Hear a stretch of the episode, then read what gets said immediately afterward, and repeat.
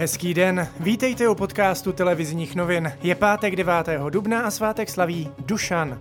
Dnes bude jasno až polojasno, postupně oblačno až zataženo. Teploty se budou pohybovat mezi 10 až 14 stupni Celzia, v tisíci metrech na horách kolem 5 stupňů.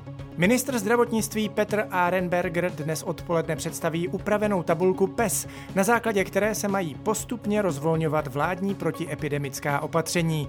Už v pondělí se do lavic vrátí část žáků prvních stupňů základních škol a otevřou se i některé obchody a služby.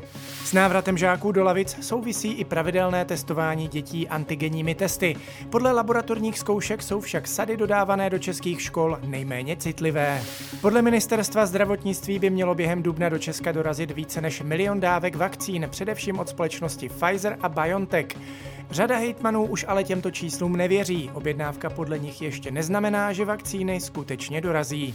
Soud pro lidská práva ve Štrasburku zamítl stížnost českých rodičů, kteří odmítali povinné očkování svých dětí až dožadovali se jejich přijetí do školky. Český stát se podle verdiktu ničeho nedopustil, když na povinném očkování trval. Rozhodnutí se týká šesti stížností a je konečné. Nehodu vrtulníku, při které zemřel nejbohatší Čech Petr Kellner, zřejmě nezavinila technická porucha. Vyplývá to prý z výpovědi Davida Horváta, který jako jediný pád vrtulníku přežil. Informaci uvedl mluvčí skupiny PPF Vladimír Mlinář v rozhovoru pro Český rozhlas. Sociální demokracii začíná dvoudenní sjezd a s ním i volba nového předsedy. Kromě stávajícího šéfa strany Jana Hamáčka o něj budou usilovat také ministr zahraničí Tomáš Petříček a bývalá ministrině školství Kateřina Valachová. Předseda Pirátů Ivan Bartoš pobouřil podnikatele. V rozhovoru pro deník E15 prohlásil, že by chtěl navýšit příjmy státního rozpočtu například zvýšením daní majitelům komerčních prostor. Podle některých zástupců politických stran by to však znevýhodnilo především střední třídu.